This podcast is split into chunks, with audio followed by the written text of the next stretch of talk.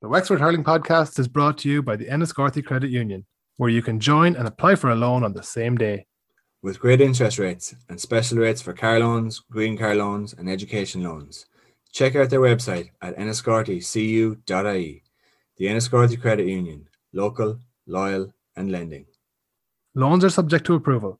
Terms and conditions apply. If you do not meet the repayments on your loan, your account will go into arrears. This may affect your credit rating, which may limit your ability to access credit in the future. Enniscorthy Credit Union Limited is regulated by the Central Bank of Ireland. Catch, touch and bang. There is a fantastic coach and um, some really, really exciting uh, young players coming through. Um, so there's an awful lot to be uh, excited about in Wexford at the moment. I listened to Dancing at the Crossroads there about three or four times a week in the car on the way down just to get myself out. Counties like the party, uh, as we well know. Then we had Billy Byrne, who was going to come in to be the game changer. And we had to put a high ball in from the middle of the field. And Billy Byrne's job was to catch, touch and bang. Catch, touch and bang. Oh, there's no rules. This guy just grabbed the ball, threw it up in the air and then hit it. Most importantly, I'd like to thank you, the people of Wexford, who stuck with us through thick and thin. Come on, Wexford! Hello and welcome to the Wexford Hurling Podcast. Wexford wrapped up their fairly disappointing league over the weekend with a fairly disappointing loss to Limerick, but I don't think we picked up any more injuries, Ben, so that's a positive. Yeah, you have to take the positives when they come. uh, but we do have some good news for our listeners, don't we, Ben? Of course. Our guests on today's pod are two very good storytellers with some very funny stories to tell. Myself and Ben stayed quiet and let them at it. Here's Limerick's two-time All-Star goalkeeper Joe Quaid and Wexford's super sub sensation Billy Byrne. At twenty-seven years now, I'm building up to this to get my chance on a Wexford programme. uh, the likes, of, the likes of Dempsey now and George and them lads that want to buckle up. I said you're a good one to talk. I remember I started back in eighty-three, eighty-four. There was a few Carls, a Brian Carl and a Jimmy Carl and a Mossy Carl. But yeah. I, said, I often thought I'd done something against him. That's the truth. I And Jim, Jimmy wasn't Jimmy wasn't too bad. The other two were two fucking lunatics. Brian, a private lunatic. Oh, yeah. Jeez, he was some young. They didn't I call him the bomber for nothing. I played on him in the league final in eighty-four. That's the truth. And I was after playing. I remember playing on Joe Hennessy. You know Hennessy, you know. Yeah. Hennessy, he'd, he'd be talking away. He'd nearly invite you in for a cup of tea. Lovely lad, like you know, really nice lad playing the game and. We, that was the I think that was the last time we qualified for the the quarter final again Offaly, and I ended up on Liam Curran's, who was really a sex symbol in Offaly and possibly everywhere else. I mean, Jez, we got over them and we played Cork, and I was on John Fenton, and he just shook my hand and said something I couldn't understand with the Cork language what I was saying, but it sounded good anyway, you know. And then in the final, Brian Carl, and put my hand out to shake hands. No shake hands, and he says to me, "I'm going to take that fucking earring out of your ear." I didn't even give you the ear at the time. I mean, he was saying, cheers to myself, cheers, that's a bit over the top, like, you know. Actually, we bet the shy how one another night, and we got one stroke of the ball, that's the truth. He was best. I think it was three, three fourteen to, to, to one nine or something. I just gave us an I think I was actually at it, would you believe? Yeah, I thought John McKenna scored two goals. He was full forward. Yeah, the, the, on, on they, won, they won the league in eighty-four and eighty-five, I think.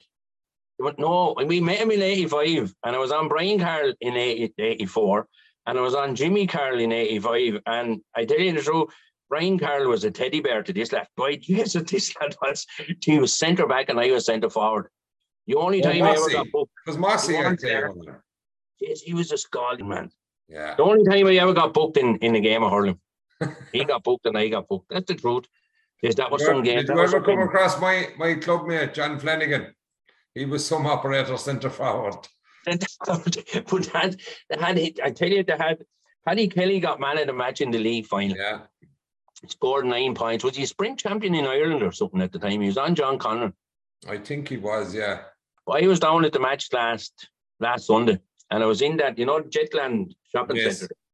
a Limerick lad, there was two Limerick lads talking, and they're on about some lad on, on the Limerick team, and if he doesn't go well today, like, this is the third chance he got played. And I said, sure, if you don't want him, we'll take him. I was just sort of making yeah. conversation with him. And I got talking to the two of them for a minute, and one lad had to go off, and the other lad says to me, do you know who that was there? I said, I don't. Who was it? He said, that was Paddy Kelly. Oh, Jesus, as I he, he destroyed us in eighty-four. He was a he was a very, very slick hurler now. I think he oh, scored nine points. Oh, he was, yeah. But um oh Jesus, that was my introduction to Limerick. I got more stitches out of Limerick, I'll tell you the truth. In fairness, that they had a fairly teak. I think Leonard Enright was full back that year. Oh yeah. I think that uh, would have been one. Was, Leonard passed away there about two years ago, but that's right. Is yeah. a, a story about him, Tommy Casey, who drove Mick Mackey, he drove my father, he drove me, he drove Leonard Enright. He, he used to collect lads from all over the county, but he was called for Enright by all accounts on the day of a match. No matter what was, whatever kind of match was, and Enright would come out with the, the boots, the socks in one boot, the togs in the other boot, and the helmet. He always wore a, a kind right, of a yeah. goldish, goldish helmet. helmet. Yeah. And uh, he'd get into the car, no hurling. Uh, this could be a Munster final now. He'd drive down, Tommy Casey be going down the road, and Enright would tell him, pull into some house. And he'd go in and he'd bring out a hurling. And he'd hurl with that. And after the match, he'd give away the hurling. Yes, yeah. He was a fair, he was a fair operator. He was a good fullback, though, wasn't he? I remember he was towards the end of his career now. I was shoving on, I was only fourteen, fifteen, I'd say, playing in goals for the club, and we played Patrick's Well one night, and he hit a penalty, and I I class myself as having good reflexes. He hit the crossbar and landed outside in the forty-five. Yeah, well, J D was a massive. I, I didn't even move. Well, he wasn't. Well, he wasn't like he. He was a hurler, like he wasn't just a, a stopper or anything. He was a serious. Oh no, a serious hurler. Oh God, he was good. Now that's. That's why I would, that was my introduction out of hurling. And Leonard Enright, he was actually a sub goalie in seventy-three by all accounts. Was he? Anyway, Jess, times have moved on now. You're lapping up now, in fairness. Uh, sure, listen, we went through enough years of misery. We'll... Oh, yeah. Oh, Jess.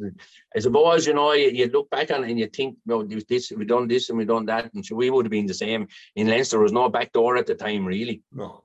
Uh, You know, it, it is, it boils down to probably the professionalism of the lads at the top, really, to bring it through. But that, I'd say that that Limerick team been coming through since going back twelve years ago is when it probably would have started with a lot of them, would it? I, I would have had, out of the eighteen team that won, I had nine lads from fourteens, fifteens and sixteens on the development squads.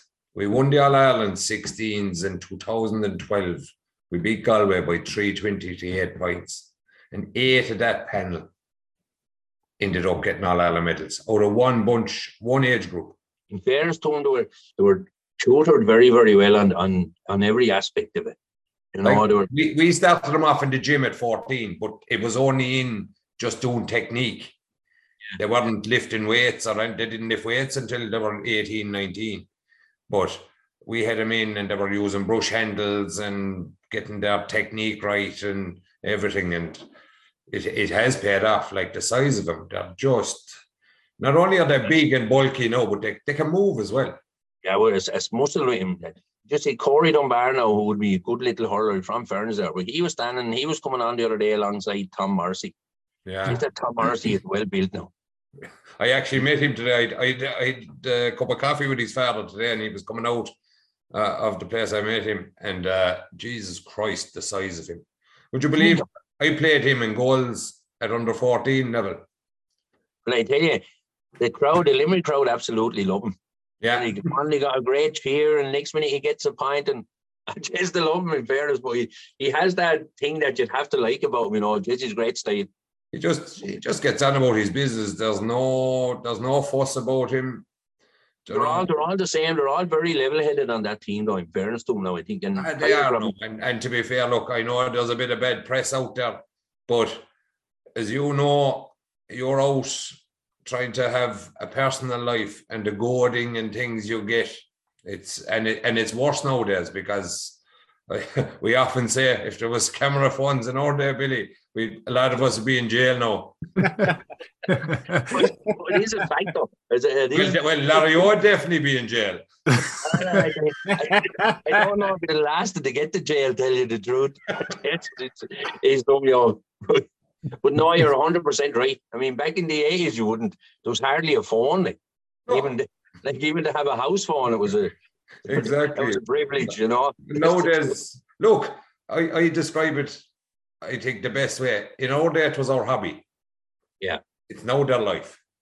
Oh, it is one hundred percent. As a twenty, it's nearly a twenty-four hour seven job. I've, like, you know. I've a young fella, he's on the twenties panel tomorrow night now um, with Limerick. They're playing down in Friar Field. And he, just before I come on this, he sent a text of the nutrition from today up until basically after the match tomorrow night. That's the way it's, the way it's gone. But you'd have to say probably universities have a big play in, especially down in Limerick. We'd say down all along the West Coast now at the minute. There's no power house as regards the university on the East Coast. You're right around U C C, U L, up to Galway. And you look, I, I, the gas part about it is, my young fellow was under freshers. I think there was there was only three Limerick lads in it. Yeah, even even this well, year, I think there wasn't as many on, on the U L team either. Like there was a yeah. lot of tip lads on it, a lot of what even Waterford, Tipperary. I think there was Mike, I mean Kilkenny and Clare, and yeah. Limerick had one. Limerick wouldn't have had a big amount on it. No, but your look, Billy, we, we're trying to do our best to promote hurling in the weaker counties, like. Yeah, when when he's going up to us. We like to give the old tip and Clare lads an old, an old run out. I tell you, that would be a fair Munster final down there this year. Ah, the Munster Championship is just mental. Like, as good, as good and all as Limerick are, if they get out of Munster, I'd back them for an All-Ireland. But I wouldn't be putting my house and they getting out of Munster. Anything can happen, like. Uh, tip, your man Kyle has Tip coming back a bit now. You don't know what's going to happen with Davy, yeah, whether they're going to explode back. or explode in a good way or in a bad way with Davy. And Cork, I still think Cork, Cork are a running team. I don't think that they'll, maybe yeah. I'm wrong, but I think they have Clare in the first game in Ennis, is it? Yeah, and sure, that's that's a cauldron. Oh, by Jesus, it is. And it's not, not an easy place to go to get any sort of result, you know. No, definitely I, not. Like, that's why I think that the like the The winners of the All-Ireland is going to come from Munster. I don't think Leinster are in. Kilkenny will be the team to be in Leinster, but I still think that they're not as strong. Munster hurling is way ahead of it. Leinster hurling. And like Wexford, to me, they're gone back. To Dublin are gone way back. Dublin just don't seem to be driving on. It'd be they're interesting all... to see if, if Donoghue does that, and we, but I don't know whether he will or not either. You know, and we haven't we haven't in Parnell Park. That's probably decide whether we go through or not. To be honest, yeah. With you. That one, you know, Galway. They have Galway in the first game, which will be a tough enough one now. Pressure on Henry, but I think he'll respond.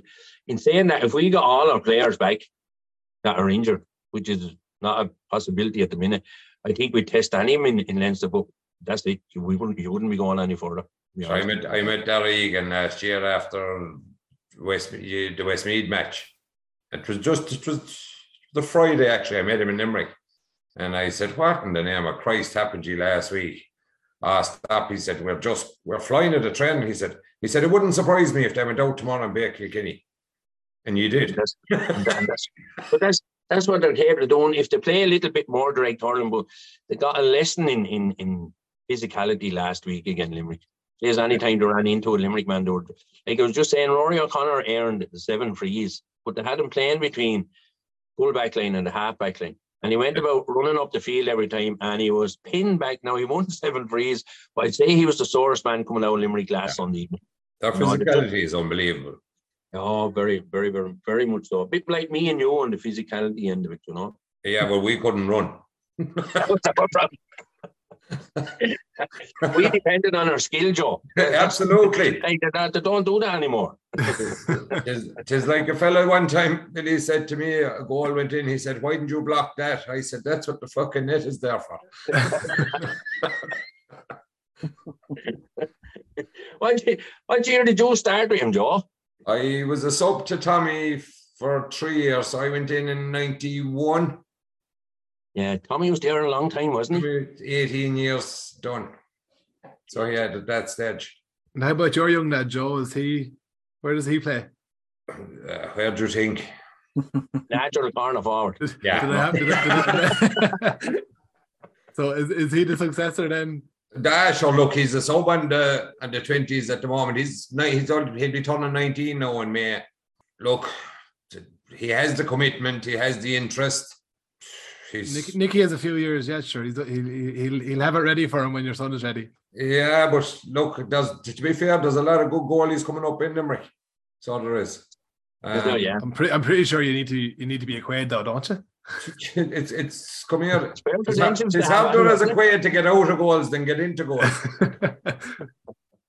Like this, when you think of it, like it's since nineteen seventy-six. Wow, by a few years. Been like, a Quaid. There's been a Quaid in goals, like. Yeah, fair one, Andy. Like there's a stat there that I, I said it tonight to Leicester Gael that. Out of one set of twins, which would be my father and Nicky's grandfather, either them, their sons or their grandsons played for Limerick in every decade since the fifties.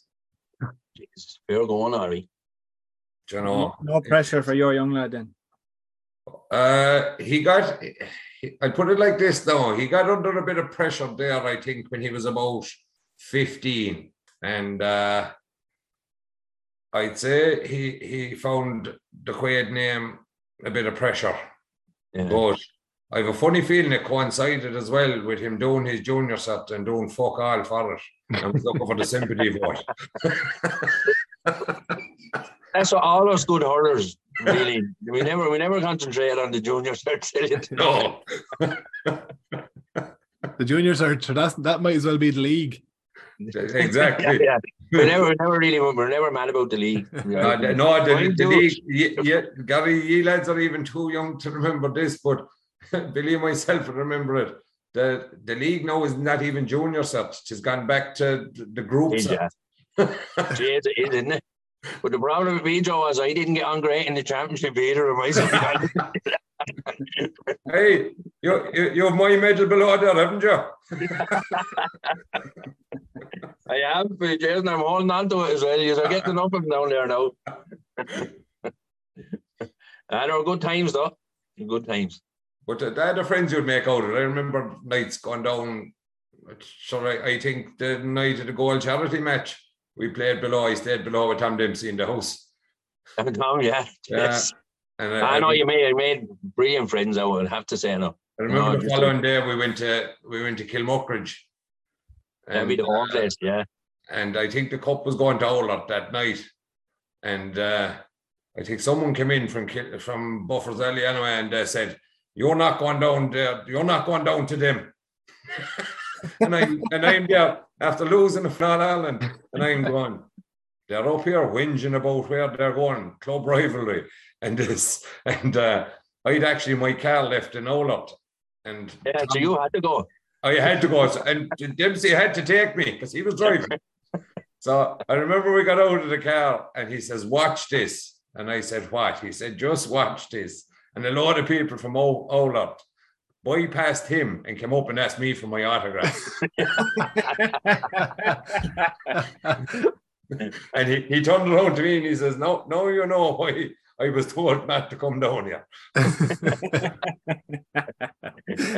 Oh, Jay, there was some rivalry between them.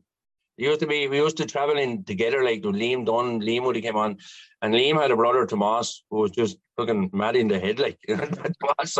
But there was some rivalry between the Buffers Alley lads and, and the Oulart lads at that time. But uh, just tell you, that's that, that's the way it was. But when they came together for Wexford now, in fairness, they did. Oh, they unbelievable. Did I, I remember asking Tom, I said, was Liam Dunn given the instruction to break Kirby's finger? And Tom said, no, there was no need to give it to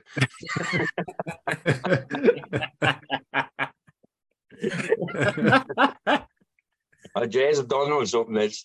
Oh, that, he, it was like a sword in his hand. He, he was uh, he was very skillful as well now, you know. But by Jay's, if, yeah. if he needed a job done, he had great pride in, in, the, in the team that he played with. Unbelievable. Like, I could never figure out, and no disrespect, no, and I'm not being fucking smoke or anything about this, but we were after coming to an unbelievable Munster Championship. We were primed for you, and everything was going our way and we couldn't get over the line. Just and, couldn't get over it. And, and I couldn't figure out why. How I couldn't figure out how ye beat us, how we weren't right to win that. Yeah. And then I saw Liam Griffin's Lecker Gale. And yeah. it, all, it all made sense. Griffin had, Griffin had you right. He had, and like I'd say, we were lucky that we got Griffin, because we were probably, as a as an individuals, we were probably better in the early nineties, where we would have yeah. won last, when last league finals and last Leinster finals. But it was him, it was the, his professionalism that really, really, like Christy, I would have been, the first year I came in, Christy Keogh would have been manager over me, and Christy was manager for a few years. And if you were to win anything for anyone, you'd have tried to win it for Christy. He, yeah. His love of hurling was something else. But uh, Griffin was, he was so professional in everything he done, was, he didn't leave any stone unturned, you know, and he, he worked on, like we were always, we were a good team, we were always getting bit by a point or two points, and he changed that from getting bit by a point and two points by winning by a point or two points, yes. and it is, it's a line that's hard to cross, but he was able to cross that line, and that was probably the difference now he had, you know. Yeah, I remember getting up after his Lecker Gale that night, and I said, no, I get it. Jeez, those lads rang me, and when he done he done a talk, I think the Saturday before before we played just I think they, there was a there was a, something on that Saturday, and he was on it. They were going over Tom Ryan, and then they were going over him, and he was he was talking about, you know, what Wexford meant to him. But I, I got two phone calls. There was a lad from Arta, and he rang me, and he was actually crying on the phone. And he says, I know one thing, he says, I'm going back to Wexford to get buried anyway. He was, he just, you know, he had that, he had great, great charisma about him, you know. Yeah, and he, he respected everyone. He was tough with him, but he respected him, you know. You knew how you stood with him. Yeah, but I, I suppose he was the first, to me, he was probably one of the first sports psychologists that was yeah. working there. Like, you look at, when we were growing up and up until, okay, up until two thousand eighteen, we'd say Croke Park was our graveyard. Yeah. And, and you, you look at them now, it's their playground. It's a player. And it's a small, it's all to do with the mind more so than the yeah. ability, you know, oh, one hundred percent. And he got, he was he was talking to, he got involved with, um, not involved, but he got in contact with the guy who was training the English hockey team that had either won the Olympics. And this is where he got all this information out. Like, he left no stone unturned. He done things that you just, you'd say to yourself, why was he doing it? But all it just needed that little click, that little bit of professionalism. And that's Limerick are very, very much in the head thing. But a man from that was over that that hockey team said, your fitness basically is really, it's about forty percent physical, but it's sixty percent mental, mental when it really yeah. comes to it. You know, and, and he said, because the head really drives, the head drives the rest of your body at the end of it. You know, and he, oh, he was he was very shrewd that way, very good now, you know, I have to say. We were lucky to get him now, because he sort of got the best. We were an agent team, and he sort of got the best of us, I have to say. Big yeah, time. yeah you, you were probably you were probably better going back to ninety-three. Long there, yeah. We just couldn't cross that line, you know. We, yeah. Well, the big difference also was with five minutes to go, we were waiting for the final whistle. But when he came along with five minutes to go, we knew we were going to win. Which is a yes. big, which is you're not waiting for the whistle. You want the game to go on and go on and go on, because you knew you were going to win it. Whereas before, in, in the late eighties, early nineties, you were you were hoping that the final whistle was going to come and you're winning with three points. And once you start hoping, you forget about hurling, and that's yeah. that's basically where our uh, definitely our Achilles heel at that time was was a mental thing. It wasn't a physical thing, you know. No, you were you were lucky you got him. Oh, jeez, I'm lucky. I'm surely lucky. But um, I'm very thankful for him, because I still felt when he came in that we were going to do something. You know, I, as I say, I was with other managers before and good managers and that, but you still, they didn't get us across that line. And when I say they didn't, we didn't get ourselves across the line because of the of our mental, probably mind, our mind end of it more so than our physical end of it. But when he did come in, he just changed that small. It's a very small little thin line, but once you get across it, it's, it's just believing in yourself.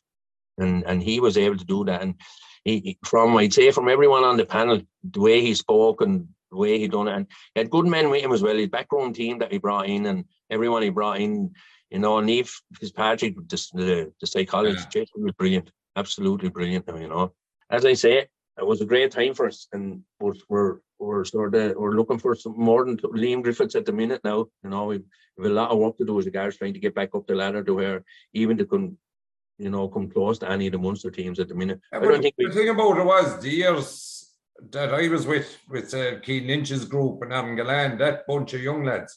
We used to play Wexford on a regular basis now and challenges and that. And yeah. They were bloody good teams. I remember we went down and played. Anthony Daly was involved with just there for a while with the underage structure. Yeah. We went down and we would have played Kyle Hayes' team. Yes. Down in, down in Ennis Road, and they come up and played us. And I think we might have won one a day, but there was nothing in it between us, nothing in it. But like the I don't know, I think there was three or four came off of that team. On Hayes' team that are in there now. Ooh, who would have like, come off of that? No, it would have been the team above. With uh, we would have had Sean out of the team I had. I had the current team of Sean Finn, Barry yeah. Nash, half back line. No, you would have Cian Lynch, Gillan, Tom Morrissey.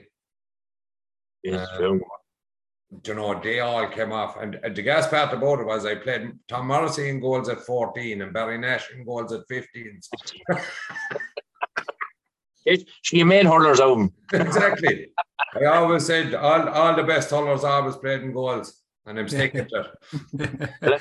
Our that team, our that team that we played at the time, I think Damien Fitzhenry, or Damien Rick, Shane Rick, Rory O'Connor, there was about five of them sort of made it yeah. through. You know, they were, they, were, they were a good team. Dublin actually beat us in the Leinster final. And then I think Limerick beat them in the, in the All-Ireland semi-final. Because Limerick beat us in the quarter-final in Thurles. And I think Kilkenny beat Limerick then, didn't they? The, the I think that was it, yeah. I think it yeah. could have could have been it. But, but um, like Kyle, Kyle Hayes is just, he's just a phenomenon. Isn't he? Yes, he got a goal last week now. And I tell you, that that, that guy sent a forward at... Cahill O'Neill. He's a, he's a fair hurler, that lad now. Yeah. He, I, I remember seeing him at ten years of age down his local pitch and he popping balls over from sixty yards, left and right. He was just phenomenal at that age even. He's a, you, you can see it, like, you can see it in some lads at fourteen years of age, and it's nice to see him come the whole way through and, and produce, because a lot a lot of guys will tell you now after showing it at fourteen, more than likely to, to give it up, but don't give it up if they're not coming and properly looked after. Yeah. The whole way through, basically. That's the reason why a lot of them give it up, you know. Like as I said, to get to get nine lads from under fourteen to win in senior medals. Fair going, Ari. That's out of one panel. That's that's generally unheard of. But they were just they were a really They were a talented bunch, but I, I remember we took them down to Waterford for the Forrestal, and we, we took them down the night before, which was frowned upon. And yeah. we warred. I think the parents even paid to stay below. We stayed below there on the, the road there, the Waterford Crystal Road, as I call it. Um, in I don't know. It's coming out of Waterford there, yeah. Yeah, the Tremor Road is it? That one. Um, or maybe on a bit from it, but we stayed in some cheap hotel there anyway, and we booked them all in. We got them down to Friday evening, and we had a bite to eat and whatever. And I remember they went up to their rooms, and I told Cian Lynch I, and the lads, I said, "Look, if you can't sleep, we'll be down here. Give us a shout. We'll go for a walk." So about half eleven, I think Cian Lynch rang and said, "Joe, we can't sleep. Come on," I says, "we'll hit off for a walk." So we went off for a walk anyway for about three quarters of an hour up the road, about half of the team. And we came back anyway, and we were just sitting down next to it. Owen Costello from Adair rang, "Joe, we can't sleep." "For fuck's sake." I said, "Could you not all not sleep at the same fucking time?" So, "Come on," I says, "down we go," and down onto the road again. And Ray Ryan, myself, and Donald Flynn, we were the three selectors. And we were walking the road to them, and Ray Ryan turned around to me and he pointed over. We were standing back from him. He said, "Them lads will win in All-Ireland. Look at the bond that tonight has created." Now, none of them slept, I'd say. And we didn't perform well in the Forrestal, and there was nearly an inquiry back in Limerick. And I asked oh, him, "Do you want to win a Forrestal, or do you want these lads to come through?" I said, "Do you know?" And, and that just bonded them. I think we took, we took them down to Wexford. Did we go to Wexford? Oh, no, Wicklow. We took them to Avonlea and Wicklow another weekend. And we took them on to Croke Park. And what we were trying to do was show what, what an inter-county hurler. We were trying to mirror it in, in, in ways at a young age that they'd be well looked after. This is what happens, you know, and then bring him to Cork Park. No, we brought him to Cork Park to see the All-Ireland semi-final, and they met up with a half a Camogie team out the back. So I don't think too many of them thought too many, too much of the match. Well, you have to be, you have to be involved in the politics of things as well. Exactly. But they were, they were just a phenomenon. Apart from hurlers, they were just good lads. Yeah. You know, they're they're, good, good yeah, people. They're, they're a credit. They're a credit to the county now. In fairness to them, yeah, big time. Joe, will will Gerard Hegarty be able to recover after the roasting he got from Ian Carty on Sunday? I'd say he'll be okay. I'd say he'll cope with it. Outscored two to one by a two-one man. Just to let you know, Joe, it was the only positive we took out of the game. Jesus, lads, you, you're, you're fishing. You're, you're doing some desperate fishing. I, a, I made a comment. I was doing commentary on Southeast Radio, and after the, after the game, I made a comment that um, the one good thing about the league for Wexford is it's over.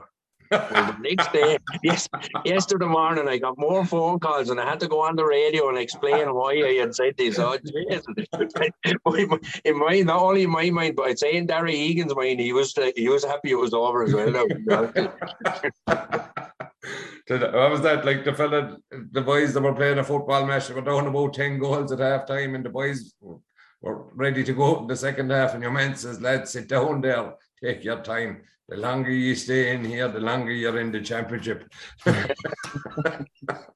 we, we, played, we played Dublin in Wexford Park in the first round of the football championship back in nineteen eighty-five. The place was absolutely jammo. And uh, like even the roads, you just couldn't get in or out of Wexford. And we were we were warming up on the pitch, and now we're all getting ready for the game. And the, the, the announcement came out, he said, um, "The game is going to be put back fifteen minutes because of the crowd congestion outside." And one big Dublin lad stands up in his stand and says, "Jeez," he says, "Wexford are going to be in the championship fifteen minutes longer than they thought they were going to be in it." We were actually in the dressing room that, that day, and the, the Dublin lads just grabbed ladders off P and T trucks and got in over the wall. And one of them got in and, and fell down through there, fell down into the dressing room, in on oh, the yeah. table in the dressing room. And just got up, he got up and brushed himself off and looked for the door, went out through the door, then opened back the door and he shouted, "We're on the Dubs," and back out he goes. That was when I decided I was going to stick with the hurling. Oh, Jez, they're so crowd. I mean, there's some characters, the older days were just brilliant. Like, ah, Jez, you, where I am originally from in West Limerick, Fiona, Fiona would have been my club, but Killeedy would have been a neighbouring club. And there used to be war between us, and we'd meet in divisional finals and that. And there was a there was a fella there, Joe Dore. He, he was uh, a traffic warden. He worked for the council and that. But he'd go to all the matches. And Jesus, there, I met him there about five or six years ago, and he'd slitters back from the sixties in a bag carrying around. He's that kind of a fella. But yeah. uh, my mother was originally from Killeedy, and we, we were after beating Killeedy anyway in a West final. Next minute, going out of the pitch, the, the dressing rooms were there on the left, and our dressing room was the first door, the Killeedy dressing room was the second door. Next minute, he opened the door and he looked in at me anyway, and he closed the door. He, he was the wrong dressing room. And he opened it up again anyway, and he said, he looked in and he said, "Well, fuck you, Quaid, anyway," he says, "You're half a Killeedy man anyway." And fucking closed the door on the way. You'd always have a lad who'd have a remark to say. We, we were, we were. Sammy Walker was on the in eighty-four actually. When it was the league semi-final, we were getting ready for the play Cork, and Patrick Sparkin in, in had these. Uh, they had lights now, but they were glorified candles, is what they were, you know. And uh, the boys would probably remember him. But uh, Christy used to always get this idea: we play backs and forwards, backs and forwards. Now choose the night before we meet any team. So he would have picked, and Sammy was only coming back from injury. And he was after he had broke his ankle again, off he was. And he was coming back, he was trying to get himself right for the championship.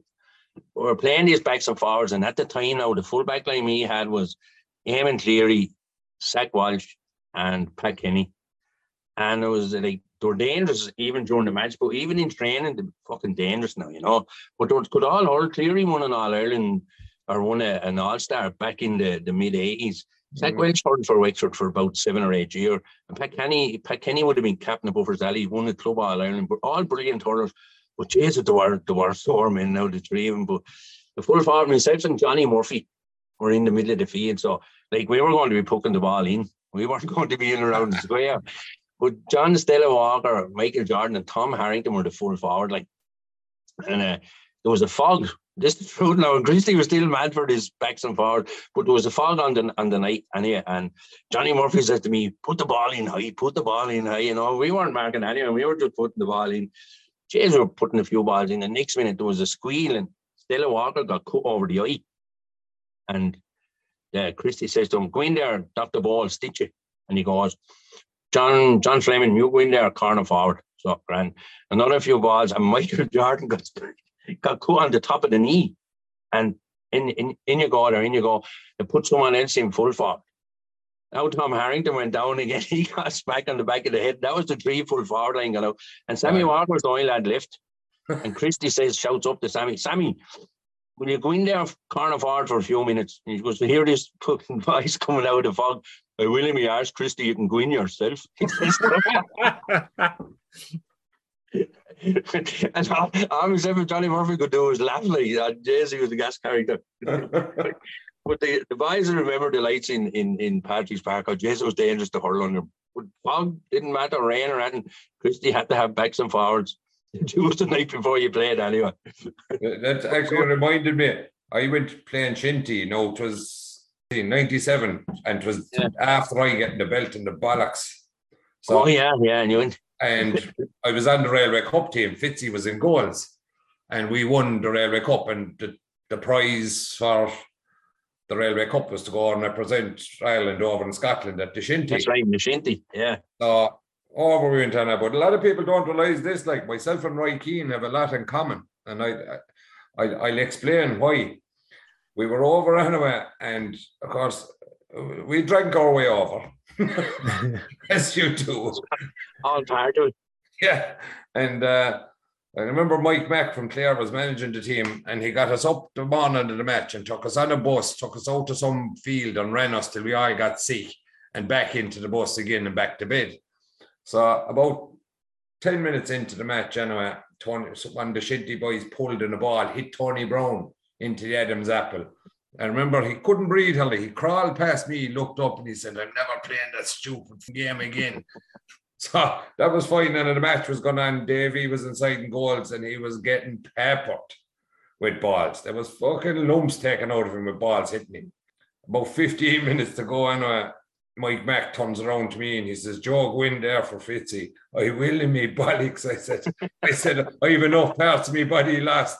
I said, your man is bent where he is. So both myself and Roy Keane refused to play for our country on an international stage. As I tell you, that Shinty was a sore enough game. Oh, man, that's that's a blood sport. Oh, it is, yeah. Did you ever see that? You know, you know yourself, the boss on the hurl. Yeah. You were dead right not to play. Oh, I could. I, I Fitzy was getting peppered with it. It was crazy, no. He was he was hit everywhere. And I was only still, I still wasn't right after what happened to me early in the year. And, yeah, well, and Mac yeah, wanted well, me to go in. Now, oh, fucking way. I said, not a chance. I said, am I going in there?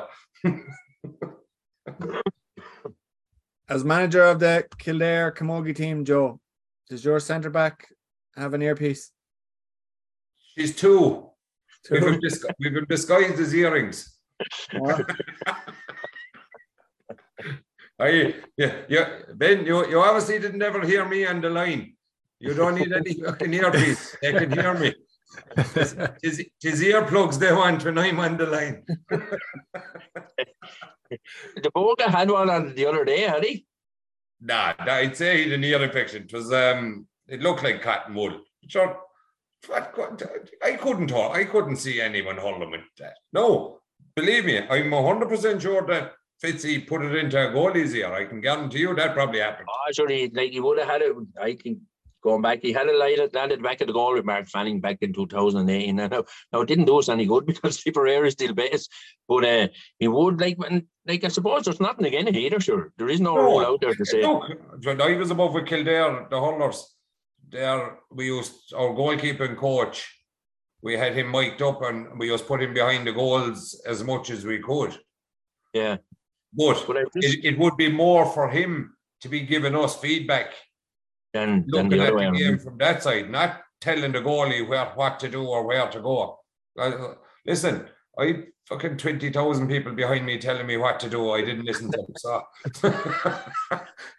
I, I said, I, I did say about Fitzy or, or even yourself, like, if Tom Ryan or even Uh, Fitzhenry, someone asked him to put an earpiece in his ear, you tell him fairly quick where to go. You'd be making up your own mind as goalkeeper what you're going to do with the ball. You know, oh, I don't know, is it going to be of any benefit? I don't think it is. There's no rule again, but I think like the game of hurling is so fast and everything, you have to make up your own mind. If a lad has to tell you on the sideline where to poke the ball, it's really probably going beyond. Like, yeah, I can poke a ball out to a lad exactly where it's supposed to be. If he can't catch it, that's his problem. Do you know what I mean? There's no earpiece going to make him catch that. Yeah, no, I'll agree with you. I think it's probably to a certain degree is probably now. Fitzy is the kind of lad who would do all of that sort of stuff. Oh yeah. And, love him. And in fairness, you love him down in Limerick, and you won't say anything bad about him. No, not but, at uh... all. Jesus. we, we, we, can't, we can't wait for John Kiley to retire so he can come in. I'd say it's a job he's looking for, waiting for the day go over. Yeah, well, it's the only one he probably hasn't done at this stage anyway. Yeah, that's, that's true, yeah. No, no we, we'll have all J P's money spent by then. There'll be no money left for him. But he'd spend, I'd say, in fairness to him. Uh, no, that, that, to be fair, look, we're just, I didn't think I'd see Limerick win All Ireland in my lifetime. I'd be straight up. Like, you go back to six years ago now, we came out in Nolan Park after a, a half a model performance against Kilkenny. Could yeah. you see him doing anything outside of that? Improving maybe a small bit, you know. And look, it's we were talking about small margins there. Small margins. If, if Robbie O'Flynn had put the ball over the bar the day we played Cork in the semi-final instead of passing it in and Nicky Quaid making that's it, right, coming out and blocking it, the game was over. That's the truth. You know, you're dead right there. Oh, small margins, small margins that that make a big difference, and yeah. that is good.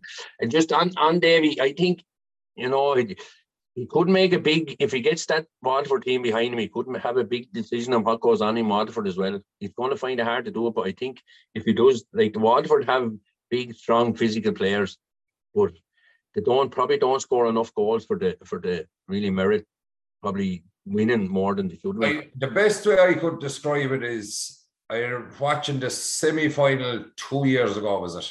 Limerick and Waterford.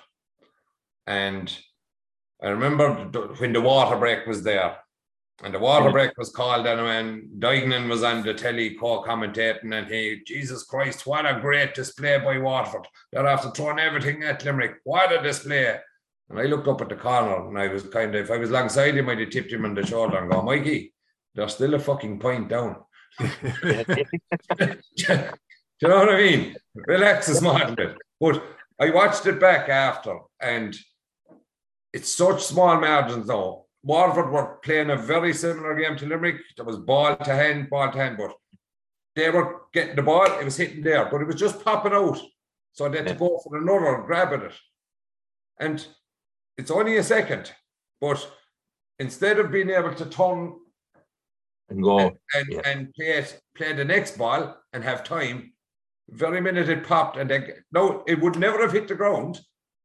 It would have just popped a small bit. They would have gathered it again, and they turned and bang. They were hit by someone from Limerick. The half second, the half second, give them the chance. Like, people are on about, no, no doubt, Paul Kinnock is a fucking fantastic coach.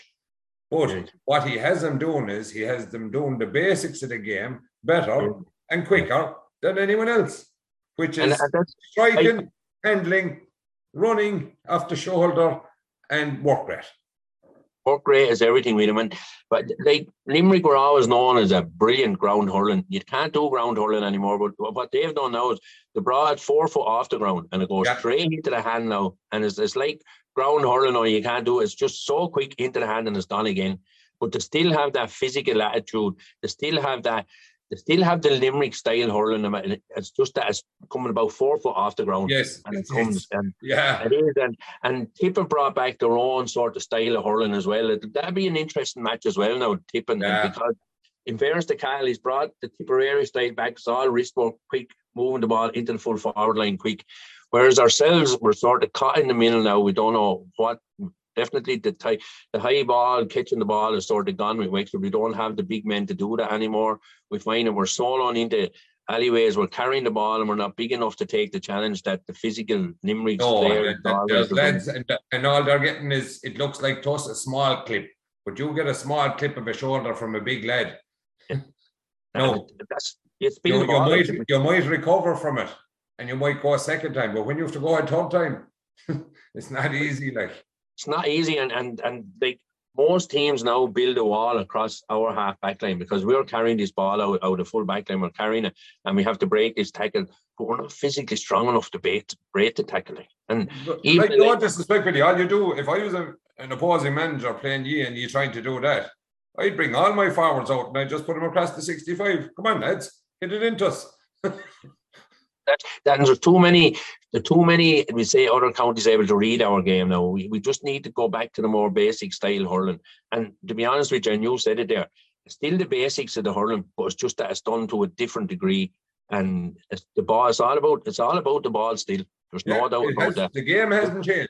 The game hasn't it, changed. You still be able to strike it, catch it, run, tackle, and put it between the paws.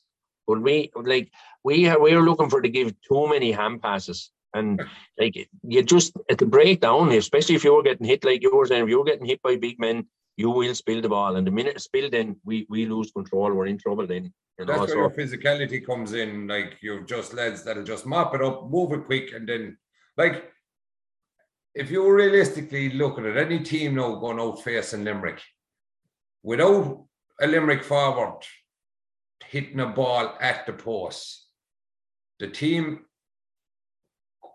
could possibly be down facing maybe a one six, one seven deficit. Yeah. Scored by the backs. uh, yeah. well, without, without a forward hitting the ball. But, and that is the truth. And, and not only that, you could, there last Sunday, Quaid picked out the cornerback, the cornerback made a run. In fairness, they were sort of playing their four in the backs, and the next, the three forwards took up their three men, but they forgot about number two, who was, yes. I think, Rich English. He got the first score. And in fairness, Quaid pinned him out from about seventy yards into the hand, into space where he was running into. He wasn't there, he was running into that. Yeah. He got and struck it over the bar. As good a point as you will see, well, had all what you were saying, had the skill, I had the catch, I had the movement, and I had the finish. And that's what Limerick are very, very good at at the minute. Very good at now, you know. Uh, I, I could be honest with you now, I, I think they'll be tested maybe with Clare and Tipperary. But I think they'll be tested. I don't think they'll be beat. You know, they have the, they have see, the background. The thing about it is, and I suppose Kilkenny and the other day were the exact same. The every, exact same. Every time you a team went out against Kilkenny, they brought their A game. And they tested them every day. But the road is as well the same as Limerick, though, Joe. But, but like, you give that, like Clare did it last. You look at it, Waterford came to the Gaelic grounds last year and tried to take on Limerick. And they blew them over. Waterford didn't puck a ball after that. Clare, Munster final, came down, gave everything. Just oh, fell they gave one hundred ten percent. Fell away after it. But like, when you think of it, like... It, Dermot Burns will hit five points a match. Declan Henry will one or two. And if Kyle Hayes is back there now, he'll either get two or three points or he could end up getting one, two or three. Yeah. No, and, and even their full-back line can score, you know, with, with their movement. But I was just, the guy I was talking to before the match, he was saying, he was saying, look, I don't think there's anyone who tested this year. And it's great, enjoy it while it's there, you know. And he said, Jesus, yeah, he says, um, the way it's gone now, he says, it's anyone but Limerick. He says to me and everyone, that's the way they're all thinking. And he says, when the rest of them are thinking that way, my friend, you're always on top. It was this exactly. If you if lads are saying to you, oh, Jays, I love playing Limerick, that means they're beating you. It's the team that don't like playing Limerick. All well, the other teams don't like playing. Like the, you know, the match, you know, you know, the Cork match. Was it the Cork match in the league? There, someone said that there was booing when Cian Lynch came off and Hegarty went on, or the other way around, whichever one of them came on and off. And they were saying, oh, that's disgusting and all this shit. And I goes, come here, lads. Tis long enough they were laughing at us. I said, we'll take the booing. It's a bit hard. Kenny did always say, I just love playing Mike. There's great old crack, great old crack after the match and all. And then all of a sudden, when you start beating them, oh no, you're no crack after the match. Oh, come here! I was in Croke Park last. When was it? July. Few Kilkenny people around me, women in particular. Yeah. And uh, geez, I thought it was a cracking. It was as good a game of hurling as I saw now. And I thought Kilkenny were going to pip us. Yeah, oh, it was a good game. It was it was very small, very, very small. T J actually had a chance of a point and he went to go for the goal. And yeah. I think Finn or someone hit him. Yeah. The ball went down and Limerick put it over the bar. And I think that put four points in it, was it? It was, yes. He thought yeah. going for the goal, but he didn't. He hesitated and turned and he was hit. The ball was out down the field and Limerick scored a but there wasn't. There wasn't a whole lot in it. And in fairness to Kilkenny, it was there for a while for him. But it the wasn't. They didn't take it. it. Yeah, they weren't able to take but, it. But it was like, a good game of hurling. If Kilkenny had beaten us, I would have turned around to the Kilkenny people around me, shook their hands and said, fucking fair play, chick. That was some game. Do you know, because they were as deserving winners. Well, by God, the bitterness that came out of the women, by. Oh, the ref was wrong, you were wrong, this and I said, I said, you know what, love? I said, I'm going to go down there to the shop and get you a bag of lemons. I said, for what? I said, you know what, I won't bother, you're bitter enough. Oh, yes, Kilkenny don't like getting bitten about the water. Jesus, they were very bad. Oh, they were. But it was a good game of hurling now. Oh, it was, was a good game of hurling. Absolutely super now. Come here, Billy, I just wondered, I thought these lads were running a podcast. They're oh. only sitting down listening. We're happy enough listening. Yeah, no use. Soft, I pay, soft I, I, money. They're getting soft money, lads. I'd pay for this. Yeah, we figured we figured it's not a good, isn't it? We'd only ruin it by jumping in. We could have uh, we could have done this below in a pub in Wexford, having a few pints, and you could have filmed it. But George, we're just typical Wexford lads. That's the way we are. We like to give everyone their hand. That's basically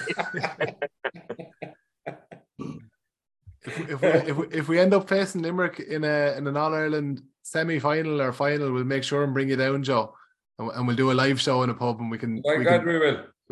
In Oulart. Bring it to Oulart. In Oulart. That's Dempsey. yeah, yeah. yeah we, Dempsey won't go anyway if it's on an Oulart.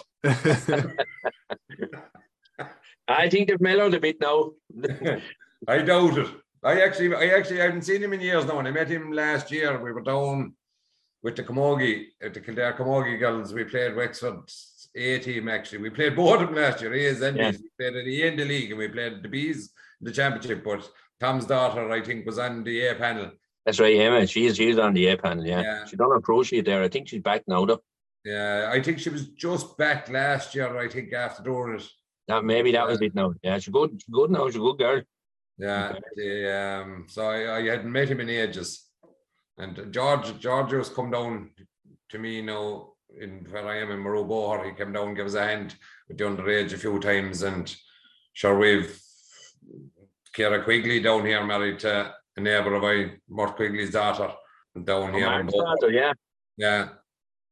Yes. George, we, we were going in to play Kilkenny in the ninety-three or the ninety-two league semi final. And George was after being picked on Pat O'Neill. Pat O'Neill, I think he got man of the match in the ninety-two. It was ninety-three and the ninety-two All Ireland. Yes. He sent it back and they had picked George to win on him, do a job on him. And at that time, they were the, they were the only Cusick standers. So you're in the Hogan stand. And George come in and he'd seven hurls. And like I says yeah. to George, Jesus, George, give me enough hurls. I tell you the truth, he says, I haven't half enough for this lad. In fairness to him, he used the seven and but power and he was sticking them up. That's the old balls all over the place. That's the truth.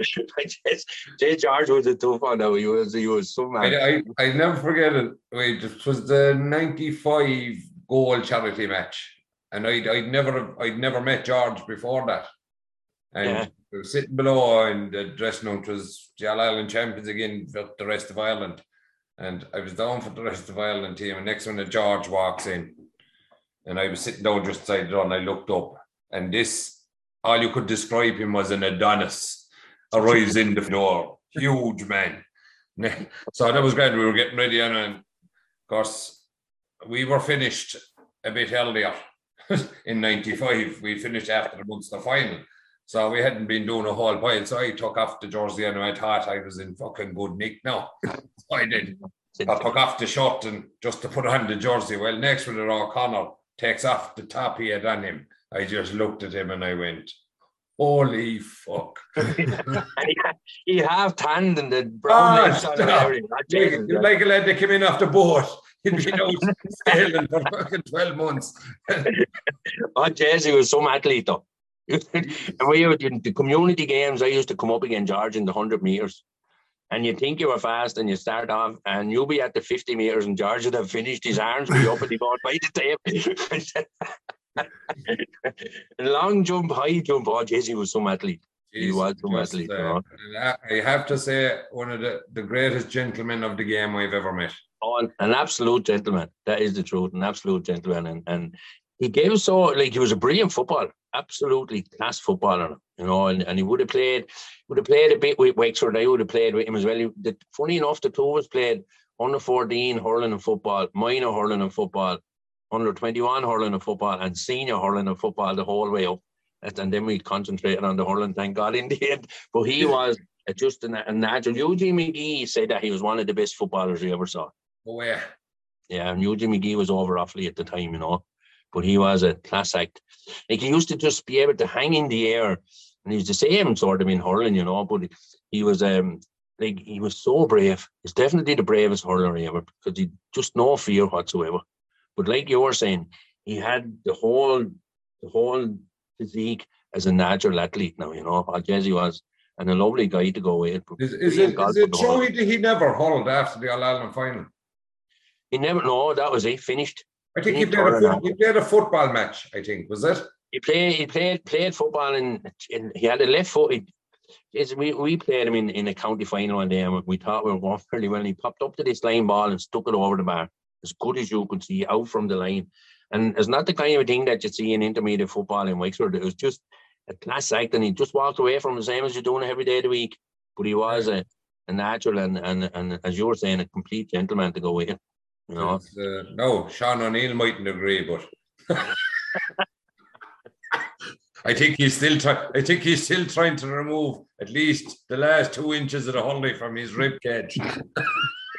we were we were training down in Wexford Park back in, I think Robbie Robbie Jacob and that, and Robbie used to go, come on lads, into, into, into, and myself and George. And the two of us, the ball was thrown, and the two of us started pulling, and the next minute the hurlers broke and were wrestling on the ground. and uh, Robbie comes up and he says, pull the two of us apart and says, that's what we want to see, lads. That's what we want to see. And he sent the two of us two different. I had to go to one end of the field and he had to go to the other. But it was like it was like wrestling with a bear, like, and he wouldn't he wouldn't be that type. But by Jace, when he started swinging the hurl, he was there would be ash moving up. I have to say, brilliant. Ah, he was a, he was a good lad. He was a good lad in the dressing room as well, you know. Uh, no, I had great time for him now. Great, great time for him. Tis, tis, Barry Lewis uh, had a good one in Kerry as well now, Kieran. Oh, stop. Some character. Daisy was some hurler. Well, I worked with him for a while. He worked, he worked with United Beverages there when I was with him. Yeah. With him and, and uh, John Lahey worked with him at the same time as well, you know. Yeah. Two good things now at the time with Jay's two series hurlers, but Kerry was something else. Uh, the, the day of the famous pint inside in the Gaelic grounds, I, I'll never forget it. We, to be fair, myself and Kerry, we used to always sit alongside each other, just inside the door of the dressing room, because we were smoke. So we, we would go, we would go before the match and have a fag, and at half time you'd go up to the toilets and have a fag. And Kerry come in then, he'd be after bursting his gut and he'd get sick. Puke, he'd drink water around that old Lucas said sport and puke. The amount of times I went playing matches with puke on my boots. And uh But I'll never forget that day. We, we were the last two into the dressing room after beating Clare. So let's say fifteen, twenty minutes after he getting that point. And we walked in and he, it was I got sunstruck the same day. The heat was so hot. It was indeed, it was serious. He was wearing rugby studs. And and the ground was rock hard, like. And I remember we went in and then we sat down. We were one of the last few in. Boys were up on the shore and pulled out the twenty box of cattles. No, he was a good man. I mean, a few lads were good to smoke in the dressing room. They weren't fucking great to buy him, I'll tell you. But handed him a fag anyway, and two of us sat down. Next minute, he took off his boots, took off his socks. He had no skin left on the soles of his feet. I mean, none. Yes, he was a, he was a serious hurler. So how he got and ran twenty minutes earlier, the length of the field in that situation is beyond me. I remember I remember going up, up the steps in, in the Gaelic grounds, the showers were upstairs, and his hand on my shoulder, and he trying to go up on the side of the heels just to get up. There was no skin on the soles, soles of his feet. It was just, he's, he's just a freak. Yeah, oh, he was. Ah, he was serious. He was something else. He was, ah, he was the, like one of the best. There's no doubt about it. That's like. I think it's held that the, that the game was a bit of a damn squid that uh, we haven't needed to talk about it at all. Which one? The one um, Sunday. Oh, you forgot yeah, about it already, Joe. One on Sunday. That wasn't the game at all. I, I, I, I don't want any excuse for Wexford lads to come down and eat chicken hut. If there's Martin Kiley gave me a few cups of tea and a few sandwiches, that was sort of the highlight for me of the day anyway, because we were treated very well in the grounds now, I have to say. Treated to the best. Come here, lads, the league is a, the league is a, they need to do something with it. They need to revamp it. They, all, they, need to, they need to start playing some of them games before Christmas, like they did before. Because yeah. you have the you had the Fitzgibbon Cup. There's so many lads getting injured now. From the end of January up to yeah. February, it's just it's not right that players have to play that much. It's such a and you have Fitzgibbon Cup, you have the league starting, then they had a Welsh Cup. You have it's just they're being asked to do too much in such a short space. No, I, really, I tell you, I have to come Kildare Camogie girls above. We've three rounds of the league played in three weekends in a row, so they've three matches in fourteen days. Yeah, it's crazy. Like. And if you're beat, we're lucky enough, we're in the semi-final next week. So we'll have four matches in twenty-one days, right? But if you're beat, you've nothing again for two months. Crazy. You know what I mean? And and you're, you're compacting. If someone fucking gets a crack in their finger on the first day, it's they're out of the league. And it's the same in the Holland, like. Like, you've, you've no time to recover. It's not allowed for injuries. Like they're saying, they're saying that like it's to give players and give the club more, but sure, the club is over come the end of September anyway. The fucking club, the, the county championships are still played at the same time of the year. No different. And what, what happens is, and like if, if your club happens to get to an All Ireland final, sure, you don't have them lads anyway. Yeah. You can like it's only one team, one team, three or four players that never played when they're still involved with their club. And even if they go along and they win the club championship, you're not going to have them. The likes of Ballyhale lads haven't gone back to Kilkenny yet. No. And they played. So I, I think they're going to have to do something about playing some of them games before Christmas like they did before. And just to, to try and give the re, rejuvenate the league because it does need. And I, the other thing is that one way you would rejuvenate is if you put a serious amount of money there for the, for the counties to put in the effort for it and then give them the space to do that. That's when I think that the county board to start taking a serious then and to make sure that the county, that they're basically their own club finals and all have been finished so they'll have the team ready. I think it's something like that needs to be done for to regenerate the whole league, that you put like something there. It was a split season, but yet uh, they couldn't finish the club championship off in the calendar year. I don't, I don't know. It's a thing that's going it's a, it's a problem and it's an Achilles heel for, for hurling and football at the minute. But uh, certainly for the hurling, you just they need a bigger gap. There's too many injuries coming over. The team and, and in fairness to Limerick, like they, they have a good panel, so that like they're able to bring in the likes of Aquino or Cahill O'Neill and these boys, yeah. where they give them their chance. Wexford can't afford to do that, so they are playing as many as they can for the try and but they're yeah. just getting injured, and you're missing them now. You're going to, I still think that we're going to be missing two or three of our big guns come the championship again, Galway. Yeah, yeah, we've got we've got Matt Matt O'Hanlon's a serious ankle injury, is what I've heard. Damien Reck's hamstring, uh, he should be okay because I think it's a light hamstring. Dee O'Keefe and Mogi are dead legs, so they sh- you'd be hoping they'd be okay. Conor McDonald, calf strain, you'd hope that that'd recover. Liam Ryan, on the other hand, a severed ligament, I think, in his finger. That one of the sounds, fingers. Man. Yeah, that doesn't sound great. So, like, even with himself and Matt, they're two players that could both fill in at full back, and the two of them being gone against two big physical men against a team like Galway, that's that's always going to be a prob- problem missing them. Um, then hopefully you'd have Oisin Foley returning, coming coming back into the panel as well, because he'd be an addition up front. They, like most of them, got injured playing in this year's league, apart from yeah. Matthew maybe and and uh, and well, look, Matthew did. Ma- Matthew only came back. At- And he got injured in, you know. So, like the league, if you haven't got a, a, a series panel and you have to play your top players, they're just getting too much in the short space of time. Yeah. There's going one. to have to do something about it. I think, I think that they should do something to re- regenerate the whole thing, as people do travel to look at the matches. First I of all, I remember we played. It must have been ninety, ninety-five, ninety-six league. We played two matches before Christmas. We played Clare one week, Tip the next week, Bortham in the Gaelic grounds, and there was twenty-three and twenty-six thousand people at two league matches in October. Yeah. And not only that, if you happen if you happen to draw the All-Ireland final, whoever wins the All-Ireland, say you draw Galway or yeah. draw Limerick, you'd get thirty thousand in. Like, they just fill the stadium to come to see it, yeah. and especially after Christmas, because it's the, probably the first or the second game after winning the All-Ireland.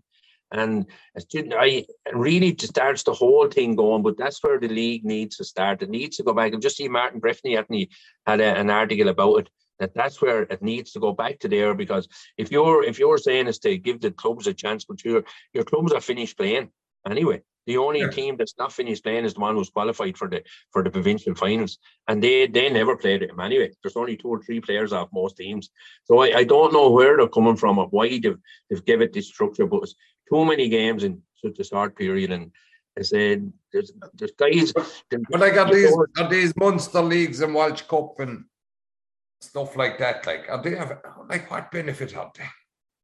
They're, they're, they're, they're practice matches. Like they basically completely conceded that the, the league is meaningless in in my eyes. In like all the manager interviews after the games are talking about it, like yeah, well we'll we'll know where we are in April.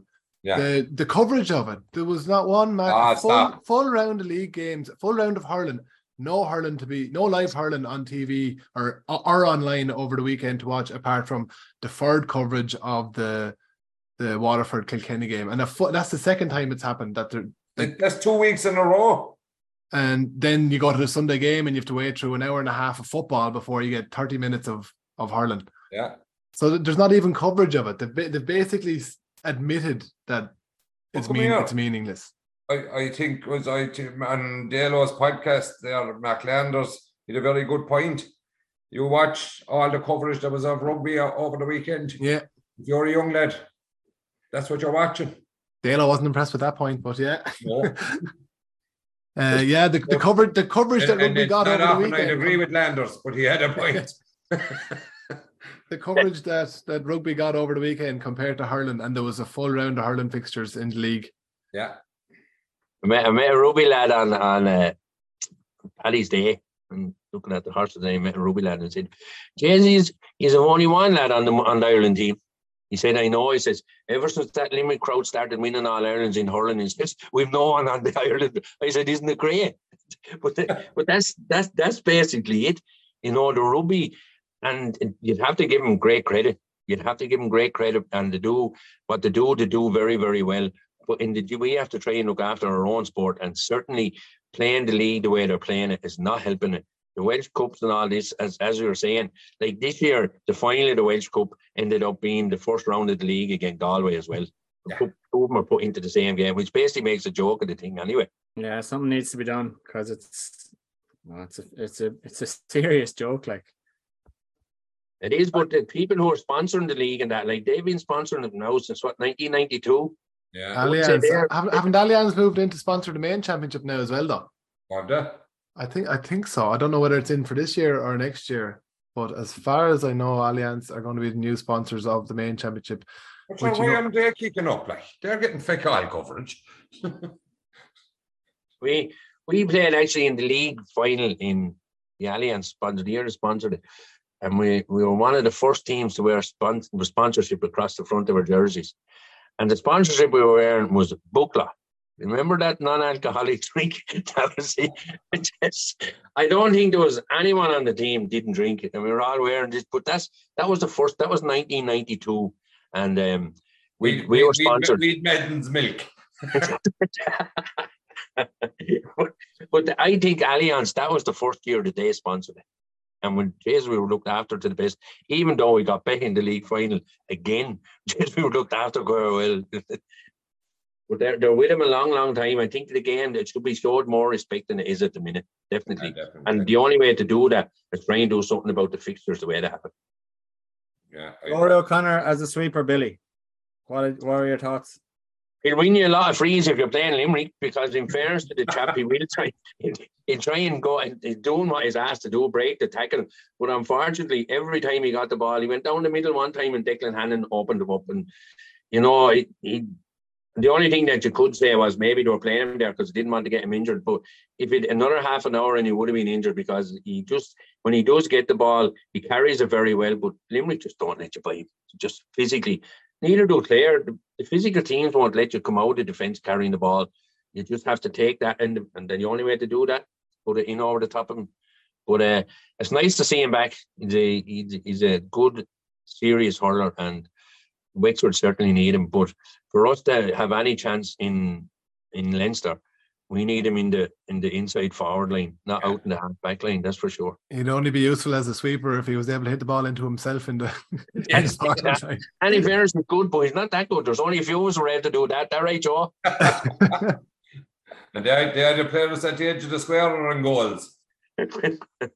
that's but he that, that's where he needs to be. He's a good finisher. If you have a good finisher, he won't finish the whole line in your half back line or in your full forward, full back line either, you know.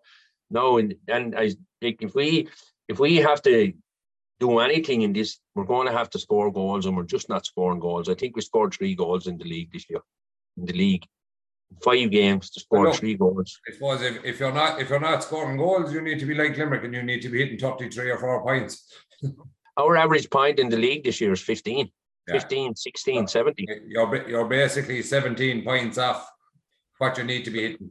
What you need to be hitting. Like for the for the get anywhere in the championship now, I think I think the stats would have came from either Cork or Limerick or someone. You have to be getting over twenty-nine points. Yeah. For the meet, and you're not even sure of winning at that stage.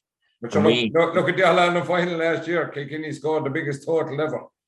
Yeah. To be beaten. That's and that's that's the way it's gone. You have to hit that margin, that margin upper at the upper end of twenty-six points are up for to stand any chance of winning a championship match this year. That's that's the way it's going to be. And, and that's why I think if the likes of if Wexford go defensive, if Waterford go defensive, they're at nothing. They're going to be eaten up. Like you're already given, you're more or less giving up the fight. You have to go the best. That's certainly for us or for any team that is trying to make the mark. The best means of defence is to attack, certainly in our in our end. And the only way to attack is make sure and put the ball down when it's close, when in the danger area of the opposition, which is in the full forward. Yeah, what I can't understand really is, right, in the last couple of years, they've left, like said, the Barry Nashes, the Declan Hannons, and everyone loose. Yeah, to deliver just, to deliver ball into probably the best full forward line in the country. Not only that, the way no challenge. The way the way the way Limerick creates space for the full forward line. Yeah. It'd be a, it'd be a, you have to say it's a nightmare to be cornerback on any team playing against Limerick, the way they, they create space. They, they leave about forty yards between their half forward line and their full forward line. Which is that if you're a full forward and the ball is coming in low, sure, I mean that's what you want. But we don't we crowd it, we don't give enough space, and we have two forwards in there. No, so we just have to we have to start attacking the teams a bit more than we are. If we're going to have any any chance. And funny enough, that's the way we went again Kilkenny last year. You know, we went down and you have to go at Kilkenny because they they still have their traditional time. Now they do use the start puck on that time, but more often than not, it'll go into that full forward line, it'll go into on Cody, it'll go this training that is starting to hurl pretty well. It'll go in on top of D J when they're really stuck for someone to win the ball, in, or T J when they're really stuck for someone. And we we don't do that. And we're going to have to try and be more direct with the way we are. Other teams know now how to play, but we, we're still looking for a way to play. I have to shoot off. I hope that's okay. Thanks a million. See, see you in All Ireland, Joe. I, I I sincerely hope you get there or get up about. And if you if you want, lads, I'll call down some night, and we'll uh, Ed Oulart. We'll ha- we'll have an old pint. We'll indeed. No bother, Joe. That sounds good. Thanks for the invite, lads. So to try um to try look for positives, Billy. Like we know there's performances in that Wexford team. They showed it against Kilkenny last year. They've shown that they can bounce back, and it probably is reliant on the numbers of players that we're going to have available to us come championship, come going to Pierce Stadium to play Galway in, in April. Where's the positives? Tell me. Positive, yeah, positive is that when, when we really, really put... The one thing that, that sort of is that sometimes, maybe after the draw with Westmeath, they went out to prove, but sometimes, you know, it goes beyond... It's great to prove someone wrong in one game, but you have to put four or five games together. That's that's, that's that's where you prove to someone how good you are. You have to be consistent the way we are. And last year, like we made, you have to call a spade a spade. We made too many mistakes in our full back line, our goalkeeper, and that for to really, like we should have been in the Leinster final last year, and we could have won Leinster if we were in the Leinster final because we would have been playing basically Kilkenny. So, yeah. you know, you can't you can't say that we having a good chance of winning the Leinster final this year if we have everyone back. And if we play more direct, like we did against Kilkenny last year when we needed, when you needed to go at a team. But we still, we're going out at the minute and we're waiting for teams to come at us. You cannot afford to let a Limerick or a Cork or a Clare or a Galway or a Kilkenny come at you. Even last year we found out you can't let a Westmeath come at you. You know, you have to, we give, we give Westmeath, and in fairness to them, and Kildare and another team in Offaly are coming back, but you have to be ruthless. And we, we don't be ruthless with any team. If we if we win a game, it's going to be about two or three points. We never put a team away, no matter what team it is. Be it Antrim, and I think Antrim will pose a fair threat to us. If we don't get a result in Galway, straight away you're coming in to play Antrim. Antrim will be coming down in their mind thinking, if we have to have any chance here, we need to be turning over Wexford in their own backyard. And yeah. we, as I said to you, like we don't go out to really, but the way we play, we don't. We, we, don't let, we leave teams in it, and once a team is in it, come the last ten minutes, anything can happen. And anything, as as was proved in Westmeath, anything can happen. So we need, if we are going out against these teams, we just need to go at them from the word go, like we like we can do, and that that's the like. Last, we say last week against Cork, we were playing very direct hurling. We had good full back, we had Damien as centre back, very strong up the middle. We had Chin, we had Conor Mack, we had two corner forwards in Mikey Dwyer and and uh, Rory Higgins. So I thought played very well against Cork, but we're playing direct hurling, direct ball into the corners, into them, three man full forward line. And the next minute we have one or two injuries. The whole thing goes very defensive, and we're in trouble. And you know, once we go defensive, we don't have too many big backs for to be able to let teams come at us anymore. We just can't afford it. And the, the way the game has gone now, you, you, if you spill any sort of a ball in around them two forties, that's the zone that we're we're getting caught on most. That we win possession in it, but we're still not able to deliver it. We more than likely spill the ball, or we hand pass the ball incorrectly, and it's straight back and, and it's back down our end of the field. If, if the positive end of it, the only positive I can see is if we get our big players back, I think it could have a serious bearing on the Leinster, the Leinster Championship. I That's, think Munster hurling is, is, is a good bit ahead of us at the minute, though. Yeah, I don't like. I I, I hate agreeing with that, but it, it's it is probably it, it's hard to argue with it at the moment. But uh, with the Wexford, with the Wexford team and Dara, with all the injuries, he has got a chance. A lot of more players have got exposure to the league, exposure to how tough it can be, and the teams are going to come up against, which they mightn't have if we had everyone available to us. And, you know, they're not going to be the key players once we have everyone they're not going to be the key players yet. So like they've, they've time, you know, just getting the extra minutes, the extra experience. But like there's surely a fear coming in, coming into any of the games of, of injuries now at this stage, of injuries to more key players and what it does to us. But when I saw Rory get the bang, I have to be honest now, when Hannon, and he did, he took him out. But that's, that's what good teams do. They're just ruthless. They have to do what had to be done. And he was down for two minutes. They said, this, this, we could be in trouble if this man is gone now as well. I mean, you, you, you put it this way, if, you, if you're without Conor McDonald, you're without Rory O'Connor. There's two. I mean, next minute, Liam O'McGovern, it's a trick that you mightn't have him either. And then Dee O'Keefe. Like, we're, we're very, very limited. What now? I will say that I think young Foley, in fairness to him, I thought he'd done a good job on Seamus Flanagan last week. What do you hold him to? A pint? Done a good marking job. I thought Shane Rick done a very good marking job on Alan Gillan. I know he scored, what he scored one four or something, but one the goal shouldn't have been really a goal. And then I thought Ian Carty, man to man, done a good job on Hegarty. But the rest of our midfielders, our backs, don't mark anyone. They're just marking basically areas. They're not marking a man. And the game of hurling is still about making sure that the forward doesn't score. We just give too much space to other forwards, and we leave too much of a space between our, our full back line and our half back line for our full full full back full back line to be exposed. But if you have the, the few players that we're talking about fit and go, but the other thing about the league is right. We found young Higgins, Grand, and I think Foley was a find. You know, we, we found that two or three that we needed to find. Ian Carty is a find. These lads all performed at underage. Like Foley, what is he, twenty years of age still? Still on the under twenty team, I think. under twenty. You know, you have you found these three or four players. But the thing about the league is when you get the beatings we've been beaten, confidence is a big thing as well. And the confidence we have going into the championship would worry you with yeah. the beatings that we've got. You know, there, there were, you know, our average beating has been ten or eleven points, you know, apart from Cork, where we still, we probably should have won the game. But once Matthew that went off, we, we we found it very, very hard for to win any high ball going in, going in on our defensive end of it.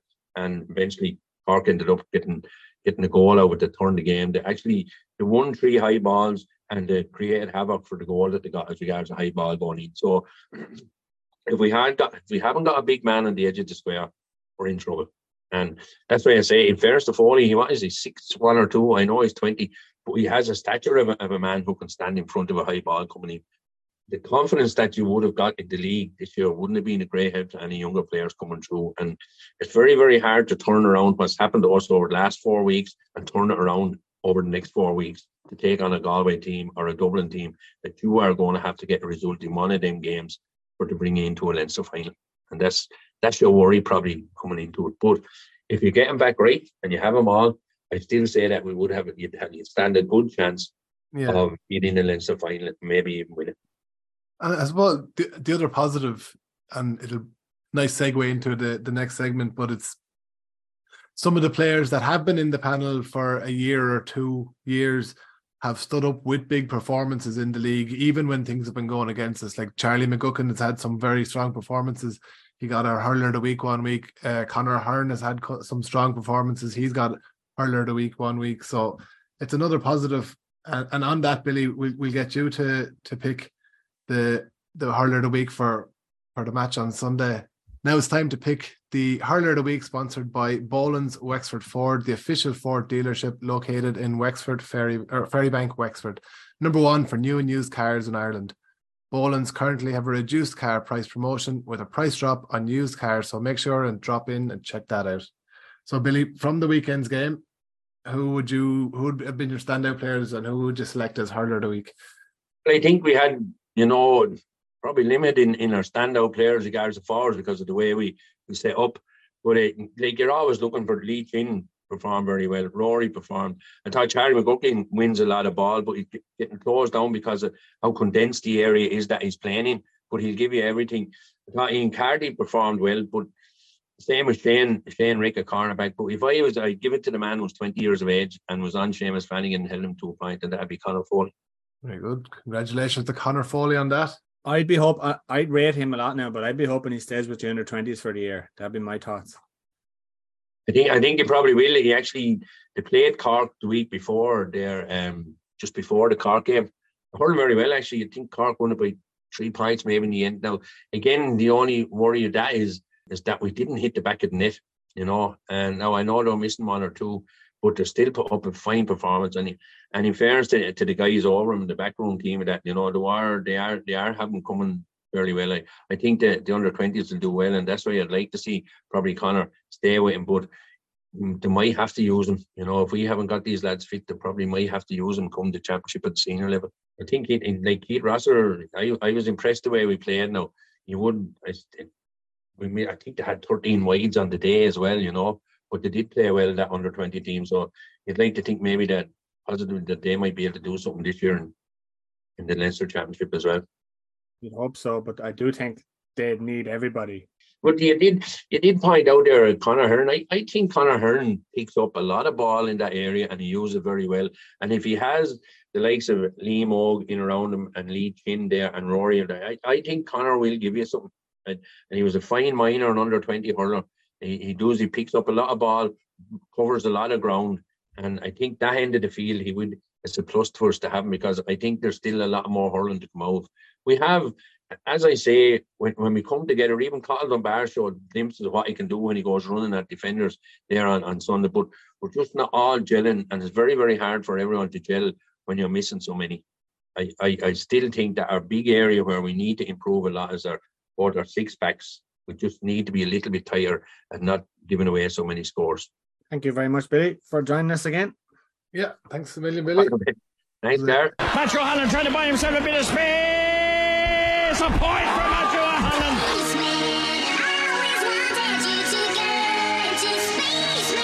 It's not here, it's in the net! It's in the net! It's in the net! The ball is in the net! It's a goal for Wexford!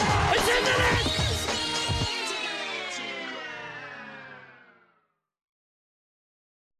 Unfortunately, Shane Tompkins couldn't make it. I assume you've seen why, Gary? No, I haven't been. Well, you know that little bit of a little bit of a Ronnie that Shane has been trying to cultivate lately.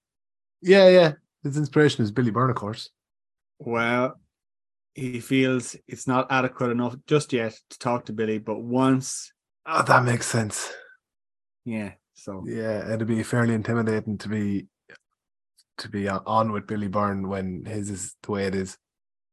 So the best of luck with Shane with that. Thanks to everyone for listening. Thanks to the Enniscorthy Credit Union. Take care. Most importantly, I'd like to thank you, the people of Wexford, who stuck with us through thick and thin. All right, Wexford!